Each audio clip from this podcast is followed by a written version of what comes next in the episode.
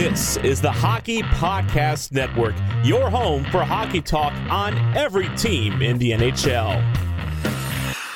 Hey, that's me.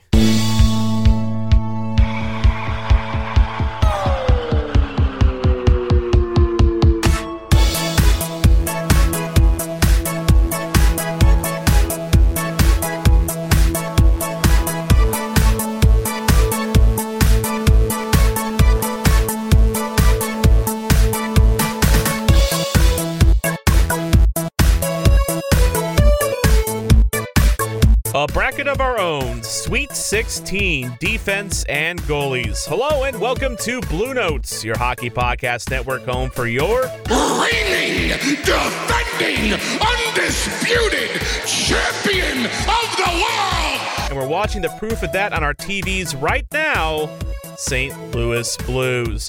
I'm your host, Tom Franklin, joined as always by the man called Wags. Wags, how's your week been, bud? It's been good. Uh, once again, a little tiring, but seeing the game seven on my screen right now and reliving the glory days of last year uh, makes everything better.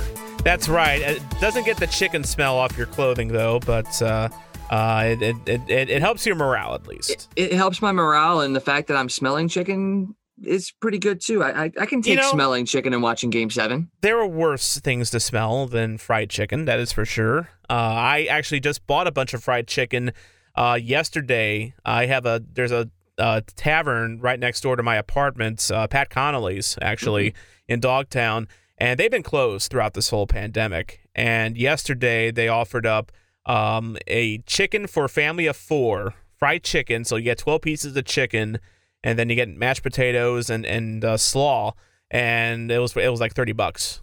Oh, that's a good and, deal. And it was it's like you know, good thing about fried chicken is that it keeps well in the fridge. So I was like, hey, I get to support a local business and I have food for pretty much through tomorrow morning. So um, support your local businesses if you can. Uh, by the way, this is episode number 56, or as I like to call it, the Magnus Paajarvi episode of Blue Notes. We, like I said, the pickings are slim for these sweater numbers now. Uh, Paajarvi wore the uh, number 56 for five years. The only other choice I had was Lubos Bartecko, who wore it briefly for the Blues. So there you go.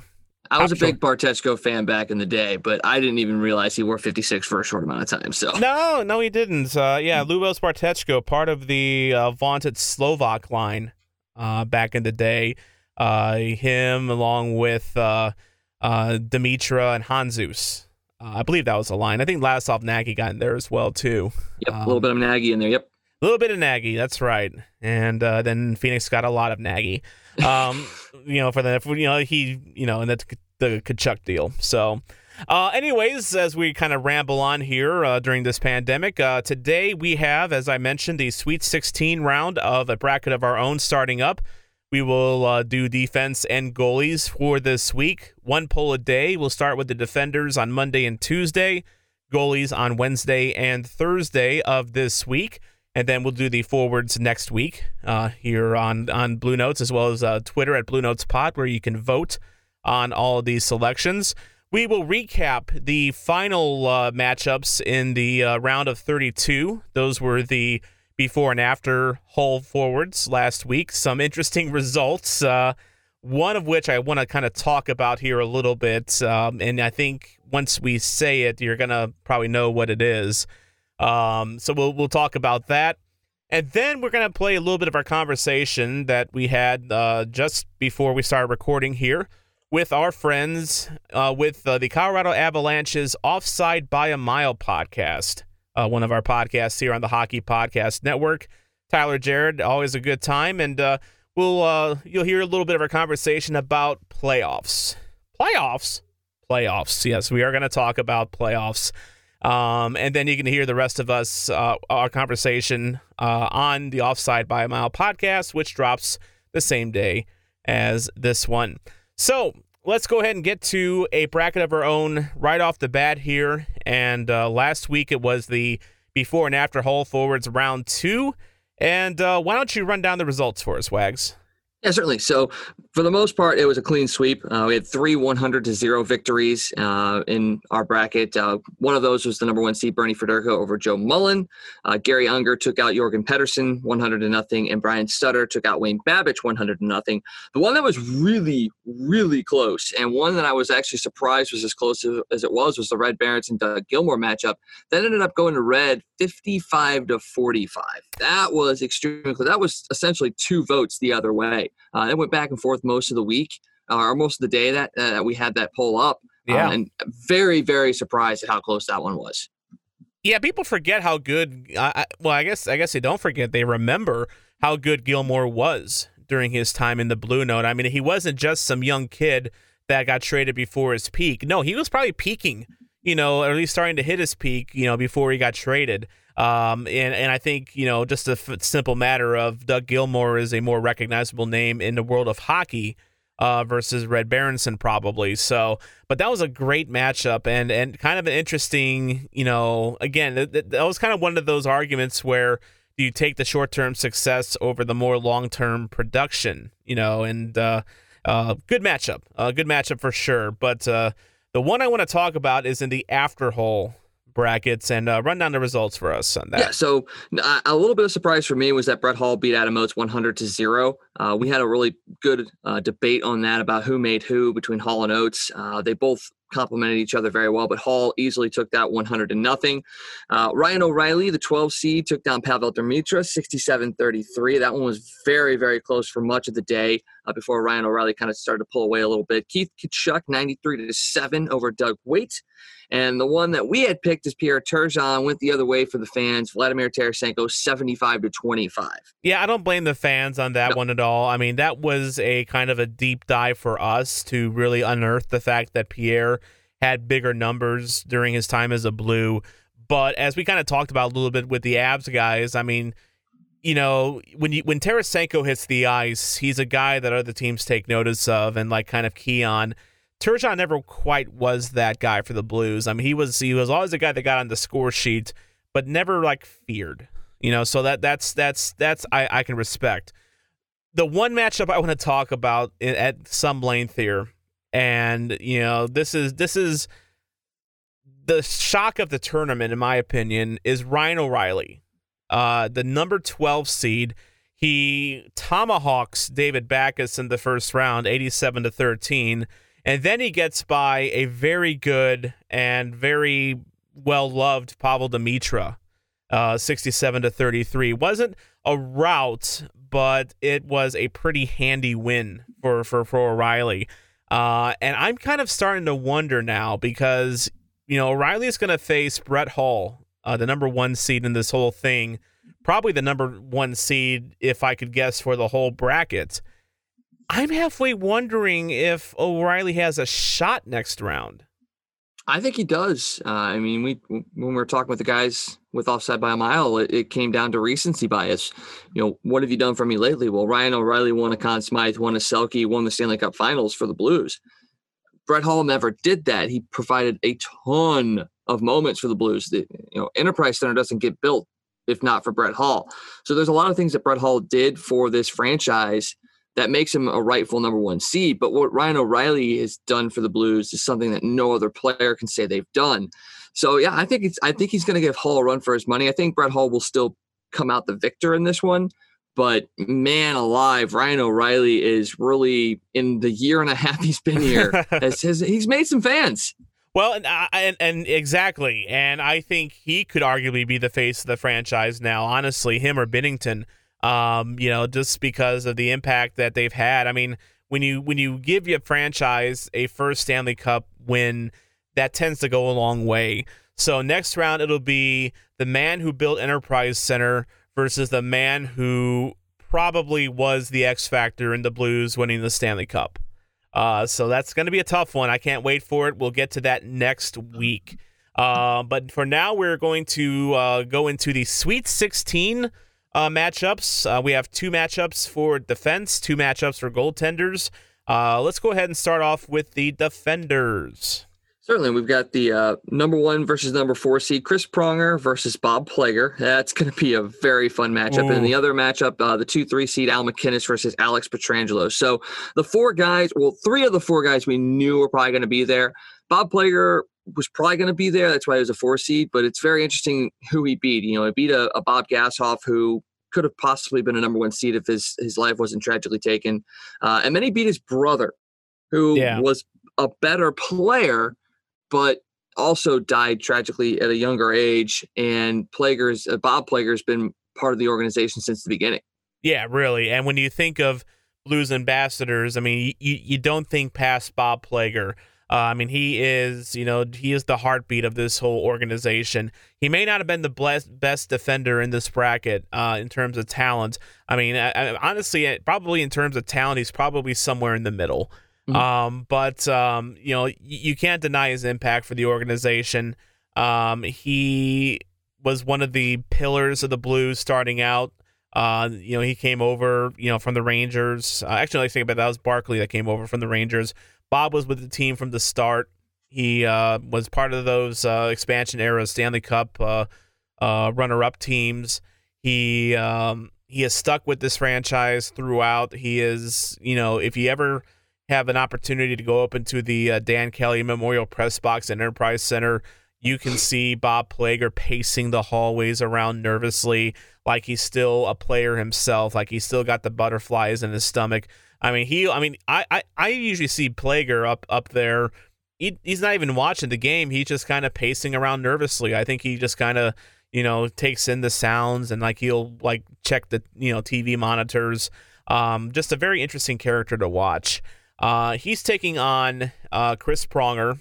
Uh, Chris Pronger, who uh, is he was he was a phenomenon uh, during his time in the Blue Note. He six foot six, two hundred twenty pounds, and basically could do whatever he wanted out there on the ice.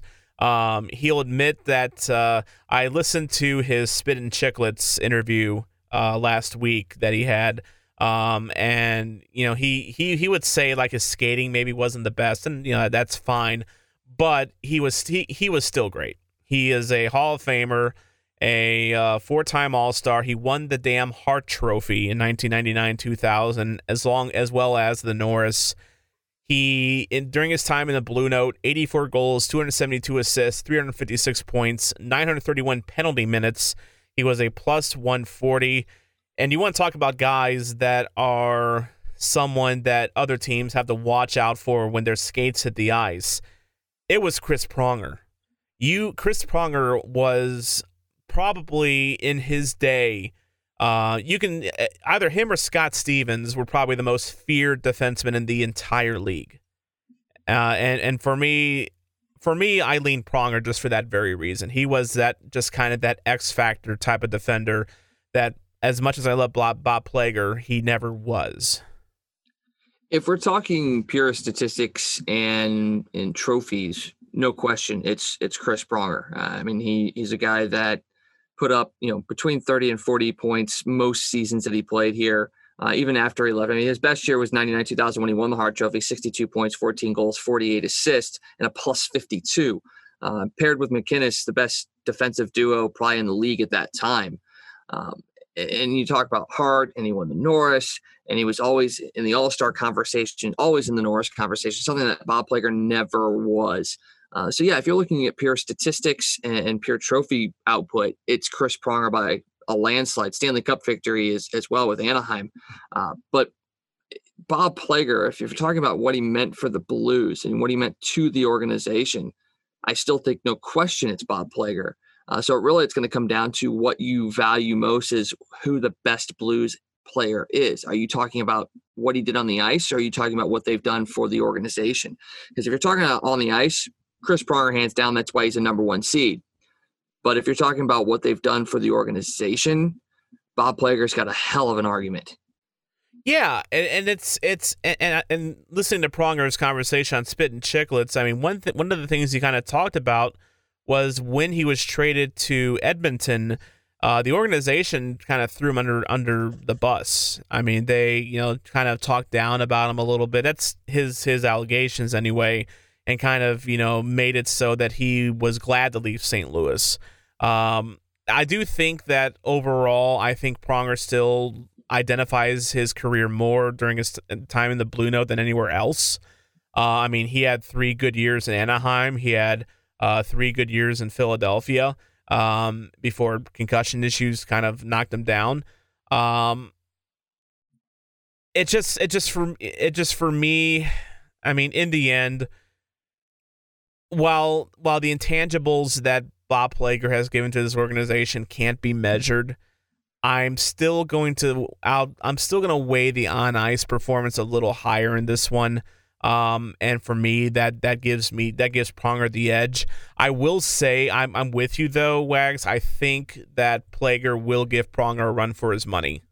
Um, Pronger's had a pretty easy ride in this uh, bracket so far. He's uh, he beat Jeff Finley 90 to 10. I don't know how that wasn't 100 to 0 to be honest with you. Uh, and then he beat uh, Jay Bouwmeester 94 to 6. Um, so he's had a really easy ride to get to this point. This is going to be his toughest challenge in Bob Plager uh, so far. Um, but I, I, I, I still lean Pronger. Yeah, I, I, lean Pronger as well. As much as Bob Plager means to your organization, uh, where Pronger took this team as far as heights are concerned, uh, are, are, undeniable. I mean, this team was a, a President's Trophy winning team. They they wouldn't be in the position that they were in if not for having a guy like Chris Pronger on on the team. And I'll make the same argument for Al MacInnis. I mean, if if if Pronger and MacInnis both aren't here during the late '90s, early 2000s, this team is nowhere near where they were. Um, they they just brought a stability and and just a toughness and and maturity to a team of a team kind of in transition too because it, it, you know Hull was here from the beginning and then he wasn't here for it but they still were good when you come when it comes down to it the intangibles and the and the main stage were Chris Pronger and Al MacInnis and the Blues have never up until now have never really had that duo or even trio that you can sit there and say back on defense, these guys are the rocks of the team. And back in the day, it was Pronger and MacInnis. Now we're lucky enough to have Pietrangelo.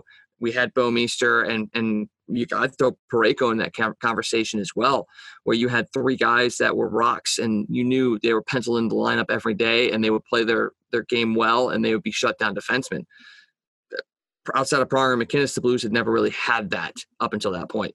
Yeah, definitely. Speaking of Al MacInnis, he is in our next matchup here, our other matchup here in the Sweet 16. And this one, Wags, this might be the toughest matchup to separate up until now. Um, number two, Al MacInnis versus number three, Alex Pietrangelo. Um, this is a matchup of two right handed defensemen who were leaders for the St. Louis Blues uh, one still is. Uh, two surefire Hall, probably Hall of Famers at this point. Um, Pietrangelo, I think after a couple years, you can probably lock him in the, the Hall of Fame. Um, both guys that have similar offensive numbers, really. Um, Pietrangelo's played 758 games for the Blues, 109 goals, 341 assists for 450 points. He's a plus 77 during his time here. Uh, MacInnis, on the other hand, uh, of course, we all remember MacInnis for his big slap shot.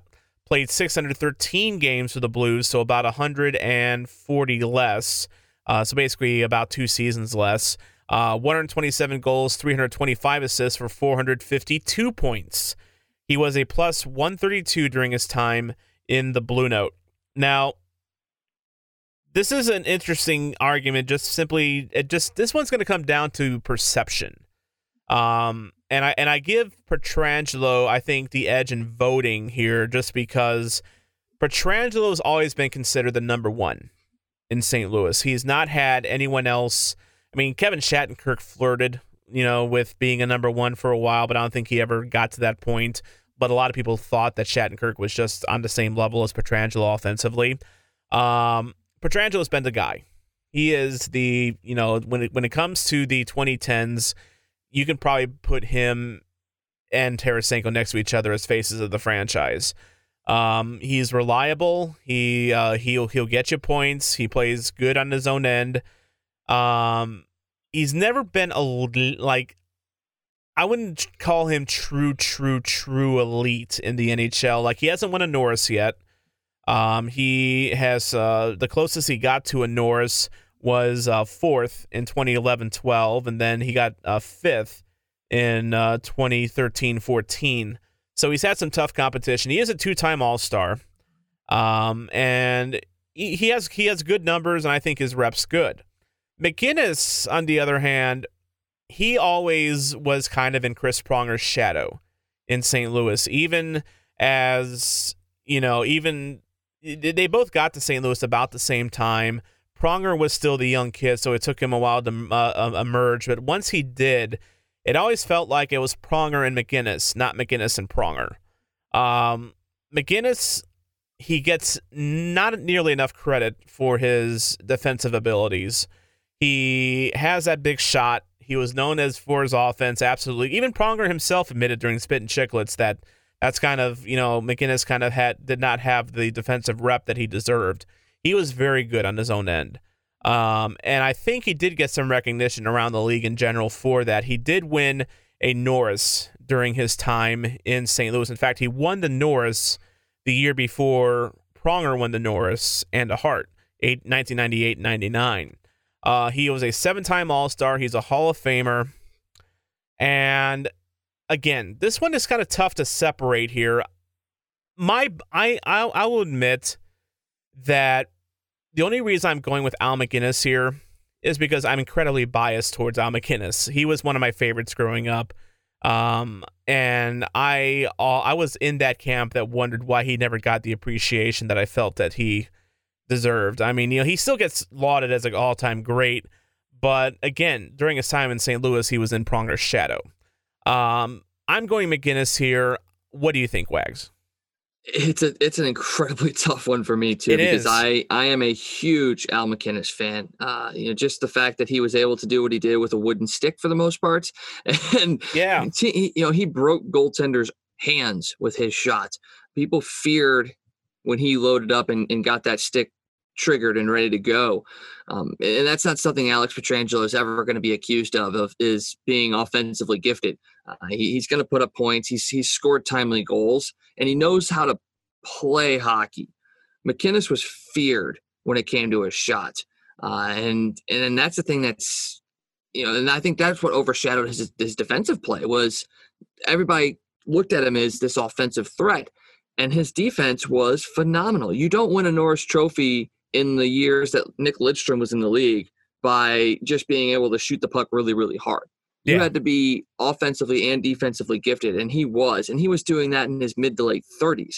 You know, we talked about this last time we we talked about these matchups, and MacInnis was still going strong in his year 40. If not for an eye injury, he could have played two or three more years at a high level. Yeah, the year before he got his eye injury, he was second in the Norris voting, and he was sixth in the Hart as a 40 as a 39 year old defenseman. That's that that's insane. Absolutely insane. And but then you look over at Alex Pietrangelo and you're right in the fact that he has been the guy. He has been the number one. He was a kind of an I wouldn't say an afterthought when he was drafted because when he was drafted the Blues had Erik Johnson and Erik Johnson was supposed to be the guy. Alex Pietrangelo came in here and essentially took that from him. There's a reason they moved EJ and part of it was because a little bit of the off ice stuff, but they moved him because they knew they had Alex Pietrangelo in here. Well, not only that, but Pietrangelo is part of a draft class that um, he was kind of somewhere in the mix in that draft class. I mean, he had that was the same year that Drew Doughty came into the league, and he was picked second overall. And then the pick before Pietrangelo was Zach Bogosian uh, of the Atlanta Thrashers. And then Pietrangelo was the third defenseman off the board. So he wasn't even the top defenseman in his draft but I think um, you know he has out definitely outperformed the likes of Zach Bogosian, Luke Schenn, uh, and then some others that got drafted that round. Yeah, yeah, he has definitely. And until he wins a second cup, he he won't be in this in the in the conversation with Doughty. Although I think he is better than Drew Doughty, um, and I, I know that's that's definitely home cooking bias right there. But sure, um, you know, you, you hear about everything that he's gone through uh, in the hockey world and in his personal life, as far as you know, the, the loss of a, of a child in you know during pregnancy and things like that. And then, and then the year later having triplets and then winning a Stanley Cup. Uh, you know, the, the guy's had to deal with a ton of stuff and, and fans not thinking he's captain material and he's just he's just taking all this in stride and you can see why he is the captain you can see why this team rallies around him and follows his lead and you still can't get the image out of your head of him lifting the Stanley Cup over his head because he's the first guy in Blues history to do that. Yeah. So there's that as well. I mean, you can't discount that, but No.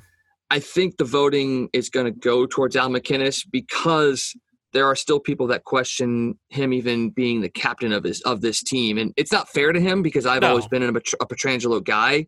Uh, but I think it's going to go Al MacInnis. I am going to vote for Pietrangelo, but it's going to be Al MacInnis coming out of it. I think you know, and as, as and you bring up an interesting point. You know, with Pietrangelo kind of being blasted over the years for not being the captain he should be, and there was always kind of you know, there was always pressure on Pietrangelo from the fan base here to be that number one guy.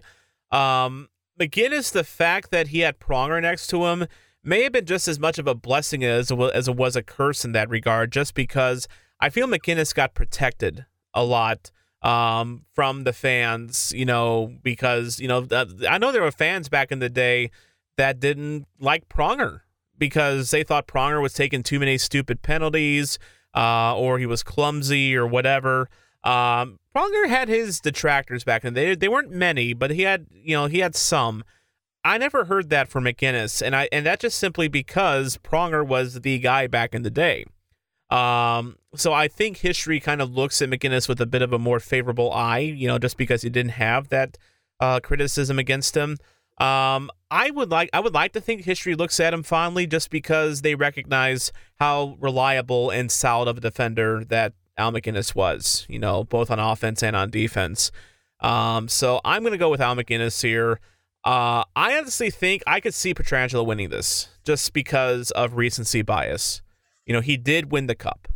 Yeah, You know, yeah, that's- that's that's the one thing I think that's going to play into this is he is the first guy to win the cup for the Blues. Right, right. But I but in terms of production, I mean, if we're looking at you know again the numbers, MacInnis beats Pietrangelo just because they both have about the same number of points, but MacInnis did it in about a you know season and a half quicker.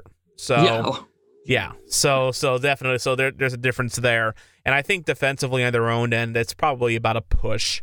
Uh, I would say. Um, I think Pietrangelo is the better skater of the two, and I think MacInnis would be the first to admit that. Um, but yeah, it, it's gonna be a close matchup. It's gonna be a good matchup. I'm really curious to see how it comes out. If Pietrangelo wins, I'm not gonna be mad. No, Uh, no, not at know, all. e- even even though I'm even though I'm a like one a big big big MacInnis fan, uh, I'll I'll get it totally. So uh, we'll see we'll see what happens. So that brings us to now the other side of our uh, round our, our Sweet 16 matchups, the goalies. And uh, Wags, we got uh, two two more interesting matchups here, uh, particularly the second one. yeah, yeah. The first matchup is is Jordan Binnington, the one seed against Curtis Joseph, the four seed. Two guys, one a Stanley Cup winner, the other one the uh, harbinger of our youth, I would say. Yeah, someone we just much. absolutely love. And then the bottom matchup, the two three matchup, two guys that don't necessarily get the credit they deserve, and two guys that were far better than sometimes the record indicated. Grant Fuhr versus Mike Liut. Um, uh, that's uh, almost splitting hairs at this point. Yeah, and th- and yeah, we're definitely at that point of the the bracket here where we really do kind of have to split hairs to separate some of these guys. Uh, first matchup: Jordan Binnington against Curtis Joseph. Now, it, it's it, you almost can't look at the numbers in this one just because Cujo uh, played uh, 280 games for the St. Louis Blues. Binnington has played in 83, uh, so that's not an apples to apples argument. Um, for me, it just it it it it boils down to one simple thing. Binnington won the cup, and he had a sensational year in winning the cup. A 1.89 goals against average, a 927 save percentage. He has continued that on with a solid campaign in 2019-20. He is arguably the face of the franchise now. Uh, as- I mentioned before, I'd be it's either him or O'Reilly at this point, but I think I think Binnington's captured more hearts uh, just in this in this town. Fans loved Cujo back in his day. Um, he was he was definitely popular. Um, his numbers, I mean, again, he played in a more high scoring era, so you can't really compare the numbers too much. I just, I can't go against it, it, It's not so much that I'm going against Curtis Joseph here. It's just that I can't go against Jordan Binnington in this matchup, and I, I think our fans will probably say the same.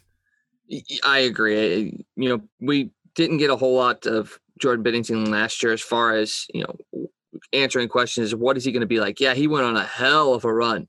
You know one of the he's the first guy to uh, first rookie goaltender to win 12 games in a, in a playoff season. It, it's just unreal.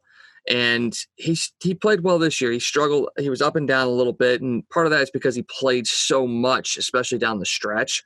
Uh, but he still put up numbers this year that in any other season, people would be like, "Yeah, we'll take that, no question. Take it to the bank. We're done."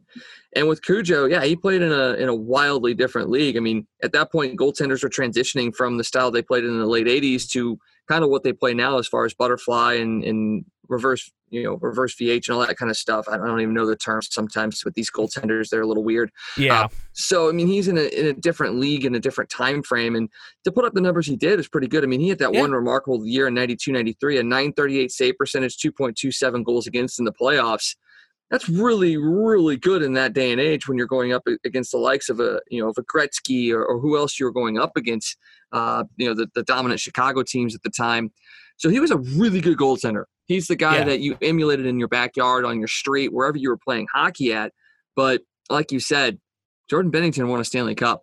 yeah, and, just to give you some perspective, uh, you know, Curtis Joseph, he had a 911 save percentage during the 92-93 season that led the NHL, and his 302 goals against average was good enough to get him third in the Vezina that year. So that kind of gives you some idea as to you know what the what was considered good back then. And Curtis Joseph was definitely considered very good in his time. Uh, thank you, Mike Keenan, for robbing us of his prime uh, by trading him to Edmonton.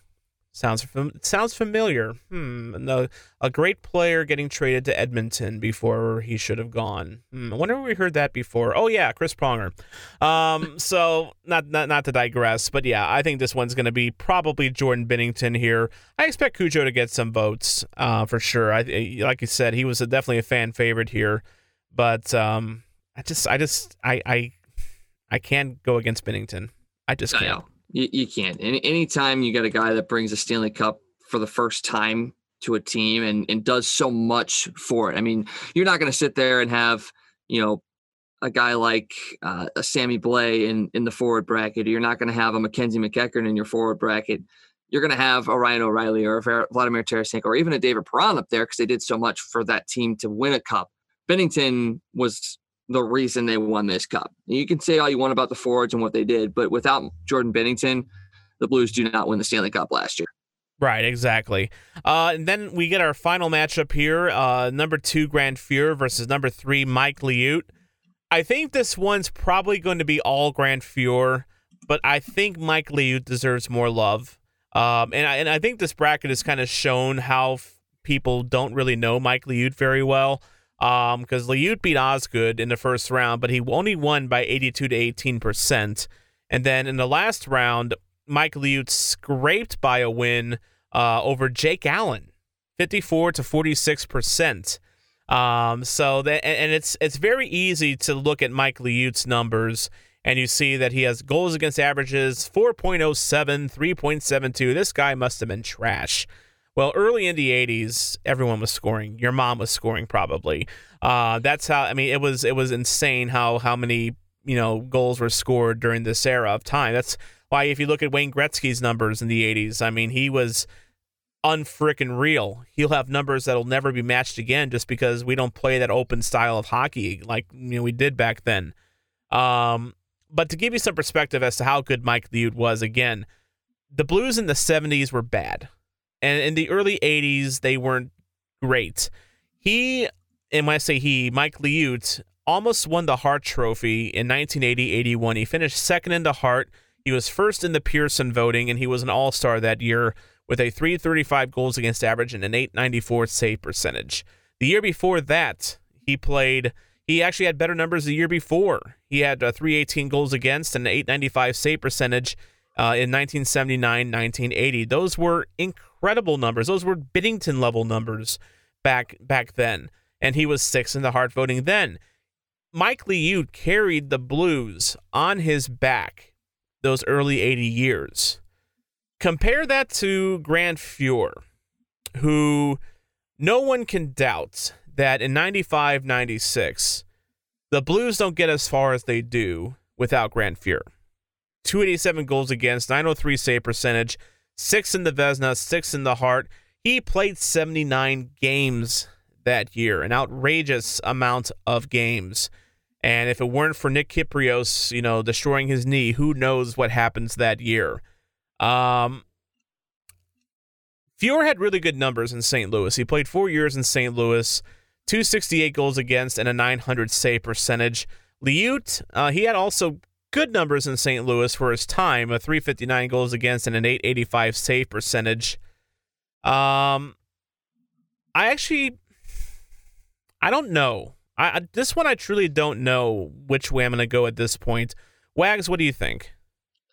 I'm I'm leaning towards Grant Fuhr uh, because he put up those numbers on a team that actually was going somewhere, and they took advantage of what he was doing for them. Uh, whereas Liut put up these amazing numbers, was second in the Hart, played a ton of minutes. I mean, he played the most minutes in the league in 81, 82, and 82, 83. Uh, and yet you said, just like you said, they were the worst teams that you can imagine.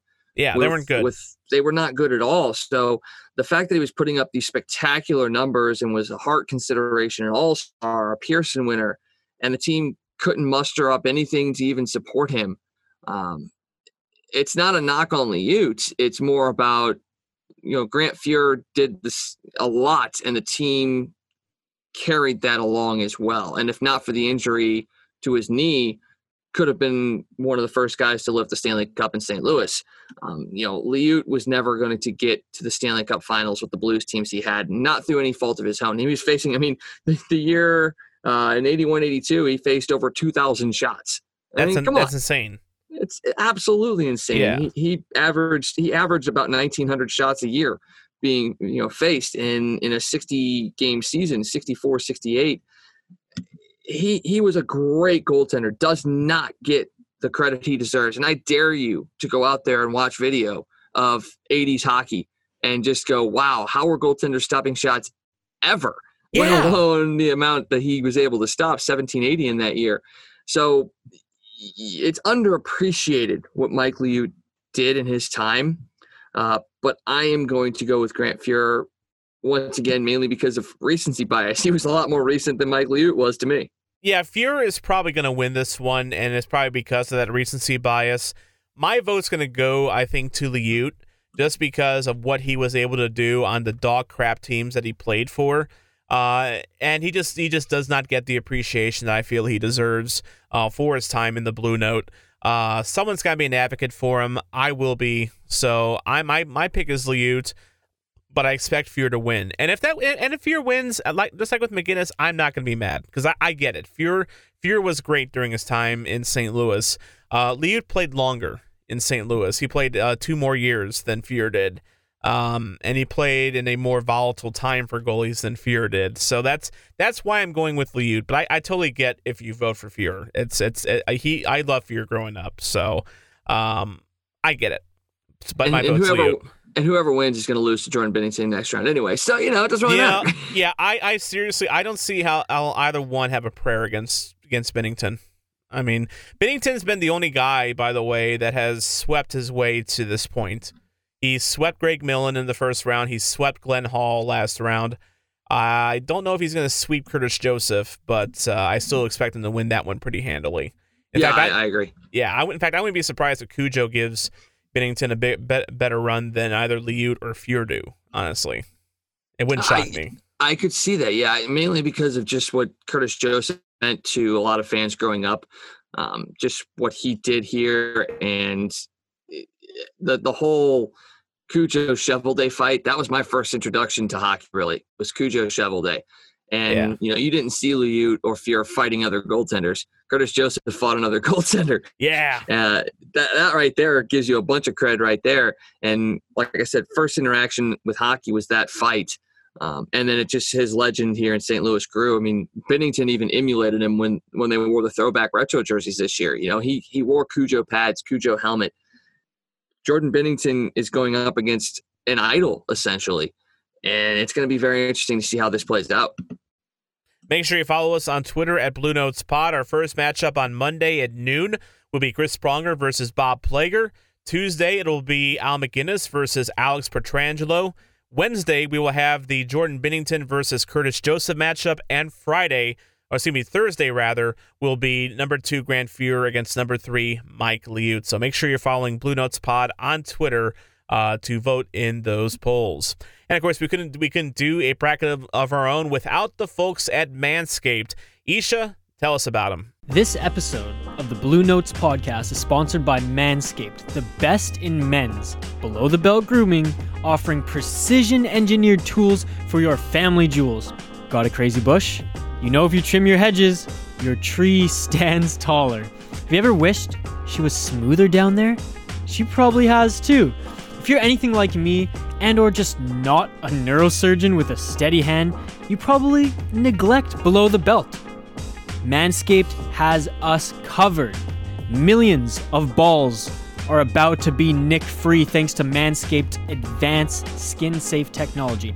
Manscaping accidents are finally a thing of the past. Whew!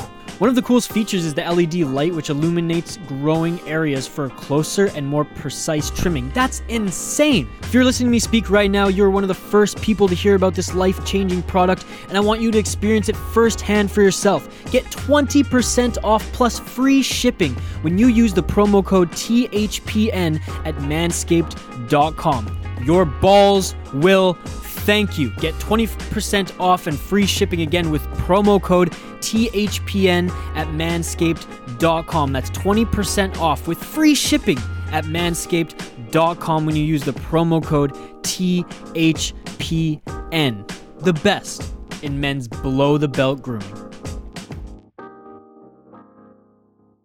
All right, and thank you, Ish, for that message. And uh, now I want to take you to a little bit of our conversation with our friends uh, that cover the Colorado Avalanche for the Hockey Podcast Network.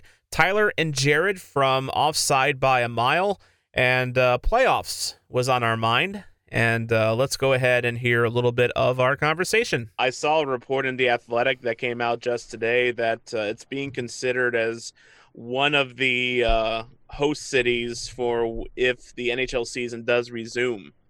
Uh, in fact, it's actually being considered as a centralized site, uh, site, I guess, according to the Athletic. Mm. Minnesota, Edmonton, Toronto, Pittsburgh, Columbus, Dallas, among the 12 cities apparently that are being vetted right now. Toronto feel... confuses me a lot. Yeah, why, why, why go into Toronto in that beehive? Eh, like a, it's the biggest city in Canada, and B, it's probably the hardest hit city by COVID. So why would you go? It doesn't make any sense to me, but I don't know. It's Bettman. The only thing I can think of when it comes to Toronto is the fact that they hosted the World Cup of Hockey and they have the, I guess, the facilities and the ability to host multiple teams and play multiple games in that time frame because they're talking about three games a day. Yeah, that would be the only reason I could see them talking about Toronto. The one name that got thrown out, which was really funny and probably makes people in Atlanta hurt, is Atlanta was a, a, a spot that was mentioned as, hey, we got players skating down here. Why not use Atlanta? And it's like, come on, Flames be, and Thrashers fans.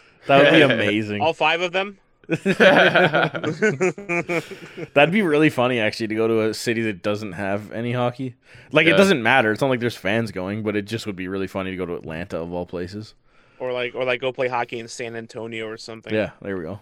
No, but as far as like an Avs Blues playoffs, I mean, it would be one of the matchups that I would want. As know, a fan, one hundred percent. As a fan, as a guy that enjoys good hockey, I know it would be a fun romp. You know, it yeah. would probably be a long series.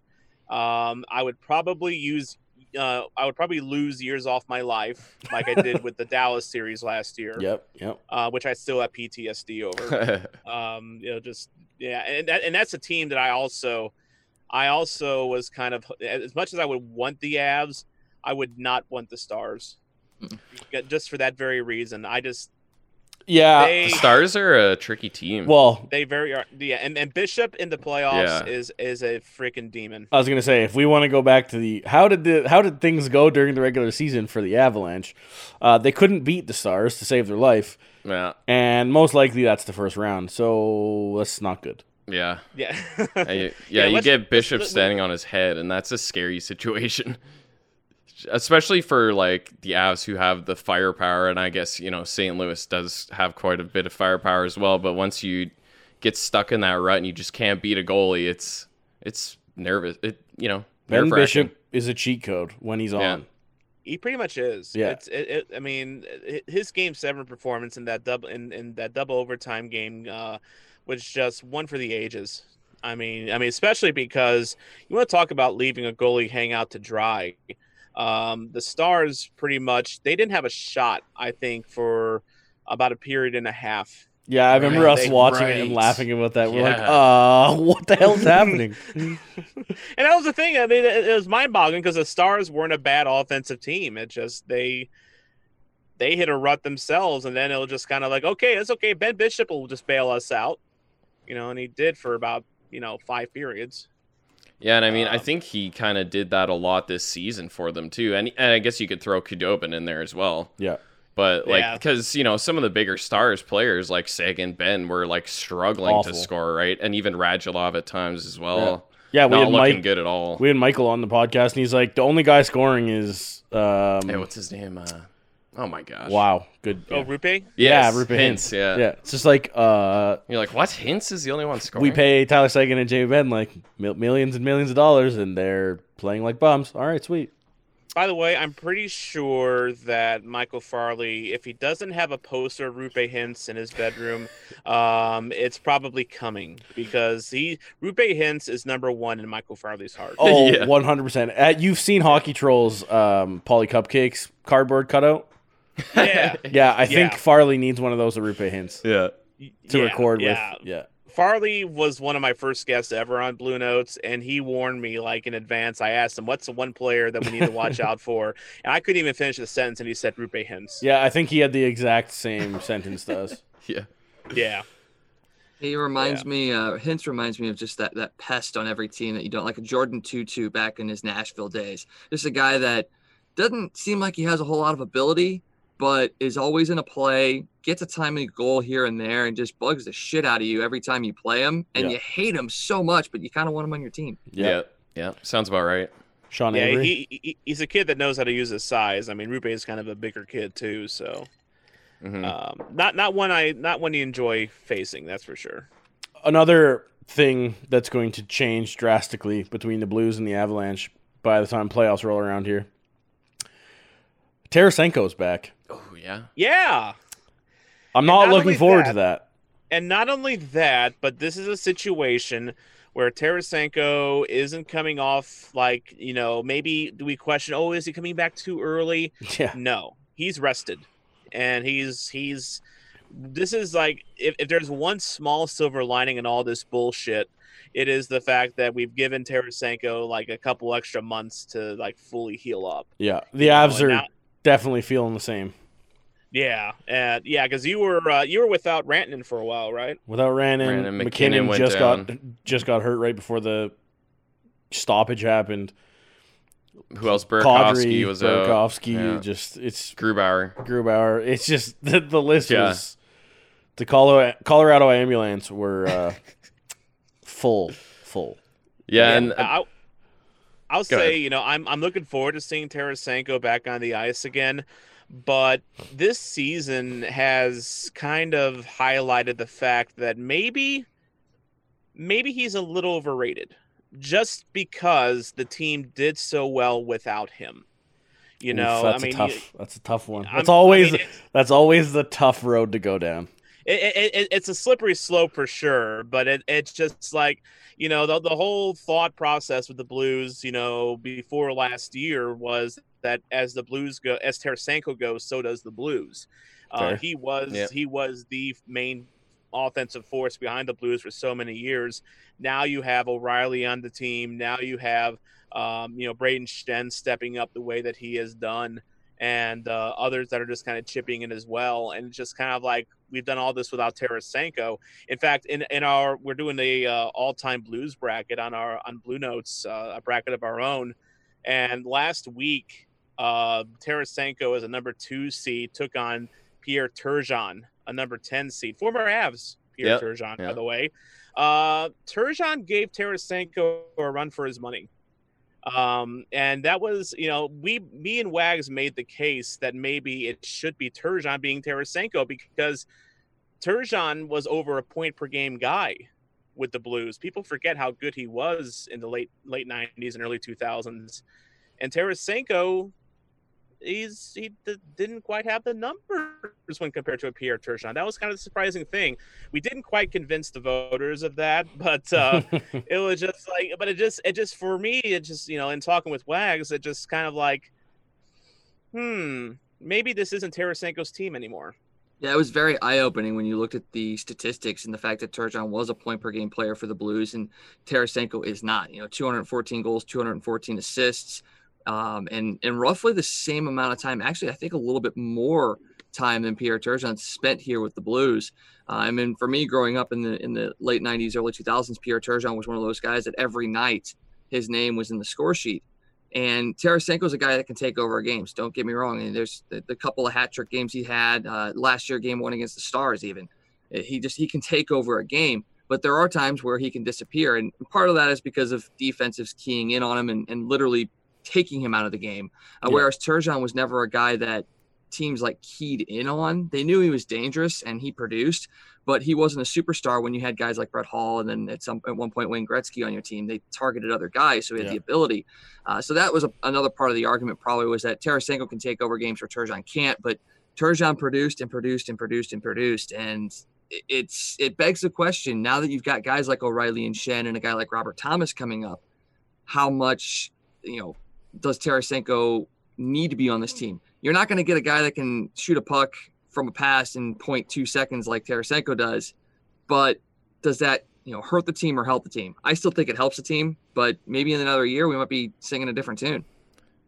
And I think, yeah, having like an all star, super offensive, talented player like Tarasenko kind of opens up a lot of the other guys that you kind of mentioned right there because that takes a lot of the spotlight off those other guys. And even if you think about like David Perron this year, who's had a remarkably crazy, out of nowhere kind of year in a way.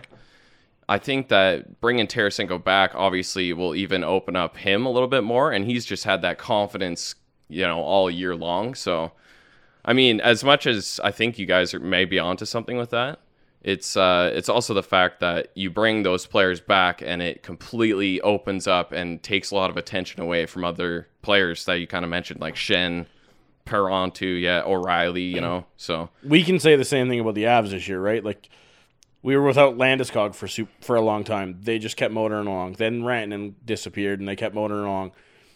And until basically they lost Makar and or MacKinnon is when it really started to stumble. I am never ever gonna say Landeskog's overrated. Like not like a part they don't need, and Rantanen obviously is insane, right? And I'm like I'm not saying you guys are wrong. You guys, it- it's it's a case of having so many pieces. Eventually, somebody is overvalued, quote unquote. I'm not saying like they're overpaid. I'm saying that for what your team needs, maybe that value's misplaced. Yeah, and that was the argument we made Yeah. with Tarasenko was when he was drafted, the Blues didn't have a whole lot. I mean, you had a young TJ Oshie, you had a young David Perron, you had a young Patrick Berglund, you had an uh, you know a, a captain in David Backes that was good, but you know he was a third line center at best. So when they brought in Tarasenko, this Russian sniper, you didn't know what you were going to get. He was highly touted. Yeah, people are going to be like, "This guy is it. This is the the Yeah. face of the organization," and he still is a face of the organization. He's a big St. Louis contributor. He's a big Cardinal fan. Uh, he's great for the city of St. Louis. We love him here. There's no question that we don't want to get rid of him absolutely but it's just a matter of sitting there going, you know, what is his value to the team? Now, is he the number one guy on here, or is someone like a Ryan O'Reilly, who you guys know probably pretty decently as well, is he Yep. starting to supplant him as a number one guy because of what he does and what he means to the team? You talk about David Perron. Perron was okay. all of a sudden Ryan O'Reilly gets here and the work ethic that O'Reilly is putting in before and after practice, you're starting to see that permeate to other guys like a David Perron, who's now coming to practice early and staying late and working on things he's never worked on before. And you see the fruits of his labor. Yeah. And a lot of that is because of Ryan O'Reilly. Yeah, So does True. that mean Ryan O'Reilly's supplanted Tarasenko as the number one guy on this team? Well, yeah, and Well- like you say that, right? It's hypothetical. If you had a choice between Ryan O'Reilly or Tarasenko, who you taking? Right? This it's a very hard. That, that's that's a spicy know, argument. You know, for me, it's not that hard. I would I would take O'Reilly. Yeah. Exa- well, yeah, but then Uh, when you talk about all like damn day, yeah, when And you talk about that, the historics, it's it's it's and not me give easy. some perspective into how much I think O'Reilly's kind of taken over as the face of the franchise and how much fans love him here. So again, we're doing our you know all time Blues bracket here, and we have uh, our forward split between basically before Brett Hull arrived and after Brett Hull arrived. And so Ryan O'Reilly is obviously in the after, and he was a 12 seed in our bracket because you know he only had you know that one full year and then you know year and a half basically.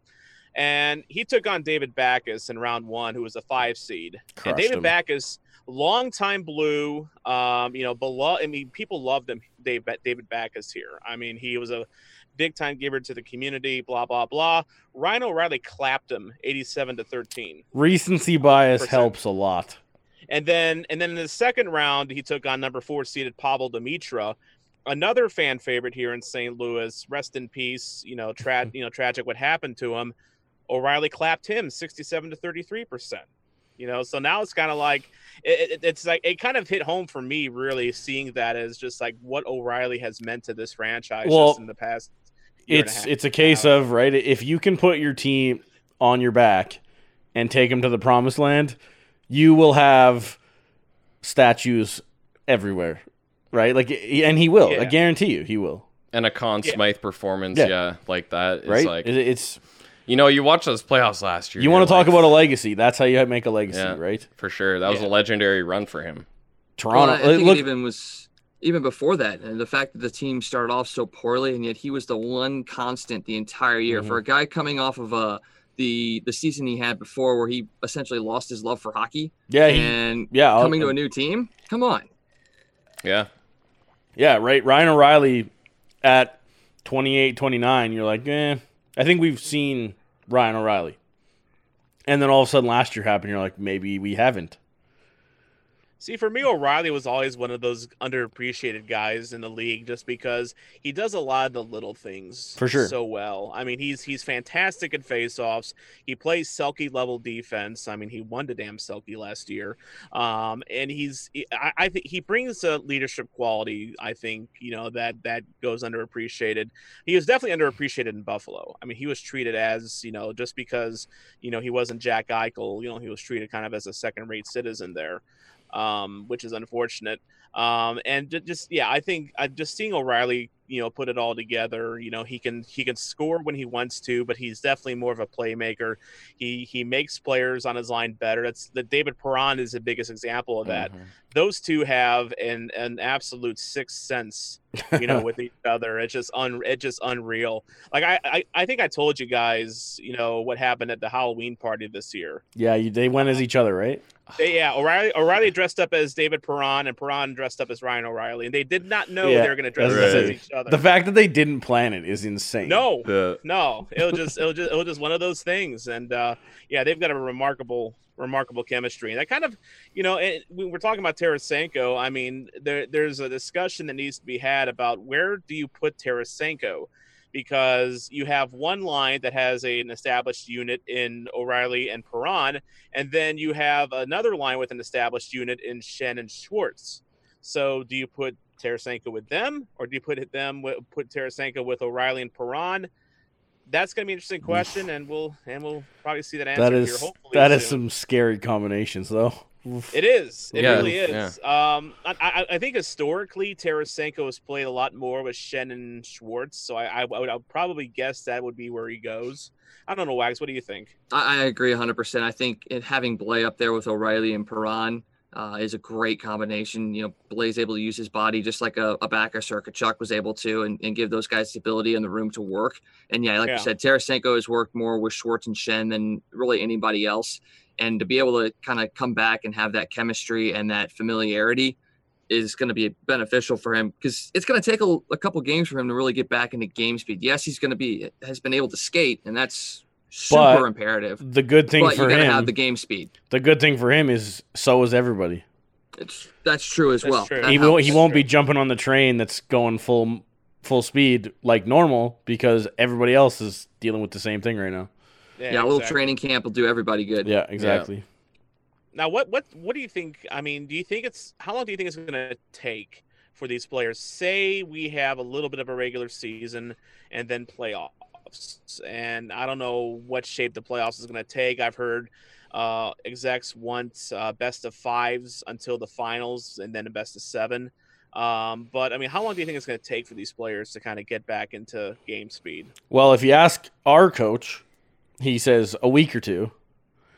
I think uh, he's wishful, crazy. Wishful thinking. I, I, think, he's yeah. crazy. Yeah. Uh, I'd say a two week training camp and probably two weeks of games. Probably you're going to see probably full speed ahead. But again, it's not it's not going to be the same because it's not going to be mid season form. I don't think. That's the interesting thing about it is like I, as as much as you know, I I would love to see them have some kind of finish to the regular season, but I just I just don't see it happening really. You know, like I don't know if timelines are going to line up, and I as much as I want that to happen, I just don't think it will. But man, Timelines it's and gonna just purely getting teams to play each other. Yeah Right, like i- it's one thing to line up series to play in the centralized locations. It's yeah, another team to like would be a nightmare. okay, you guys need to play St. Louis, Dallas, so and so, so and so, so and so, so and so, and then we'll play playoffs like that. Yeah. because that just means more Yeah. flying, right? It's it's way more logistical hell to have a finish to the regular season than it is just to jump into playoffs. That's why I think it would his- be so weird just to jump right into the playoffs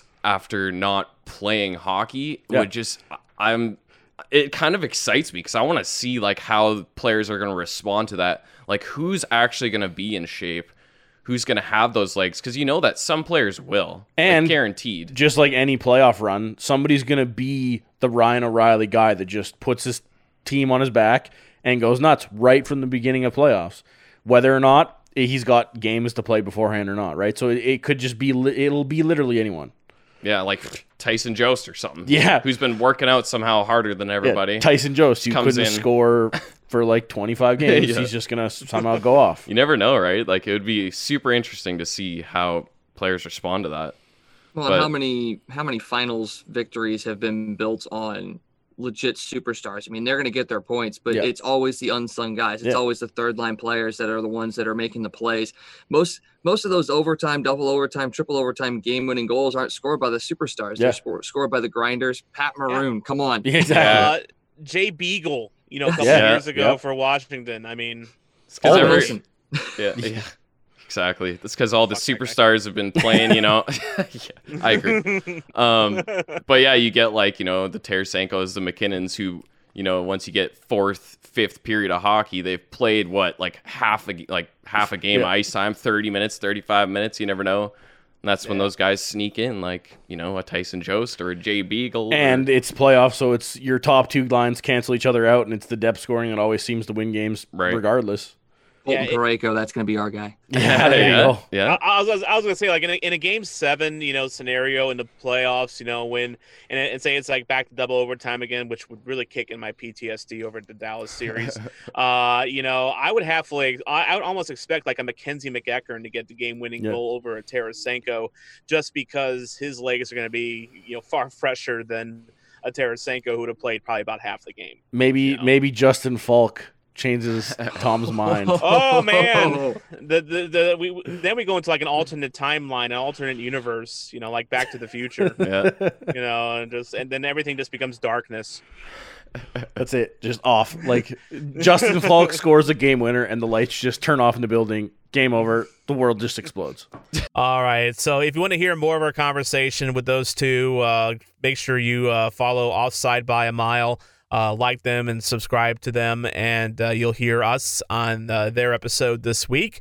Uh, good guys, wags, even though they are Avs fans.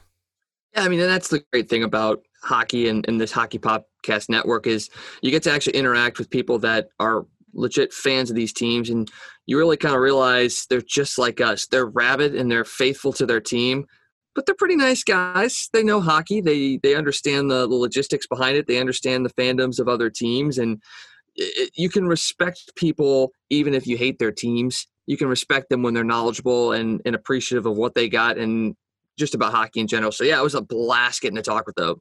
Yeah, absolutely. So, all right, that's going to do it for this episode of Bluenotes. Remember, follow us on Twitter at Bluenotes Pod for the defense and goalie Sweet 16 matchups. And uh, as always, uh, I'm Tom Franklin. He's Wags. Uh, without you, there is no me, there is no Bluenotes, and there is no Hockey Podcast Network. And once again, I'm Tom Franklin reminding you to not be a chump and always play to the whistle.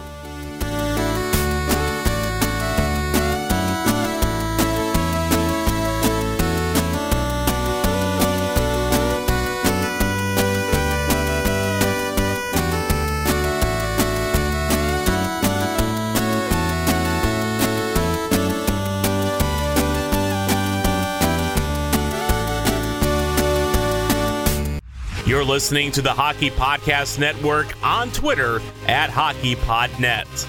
New episodes every Monday and Thursday. Download at the thehockeypodcastnetwork.com or wherever you get your podcasts from.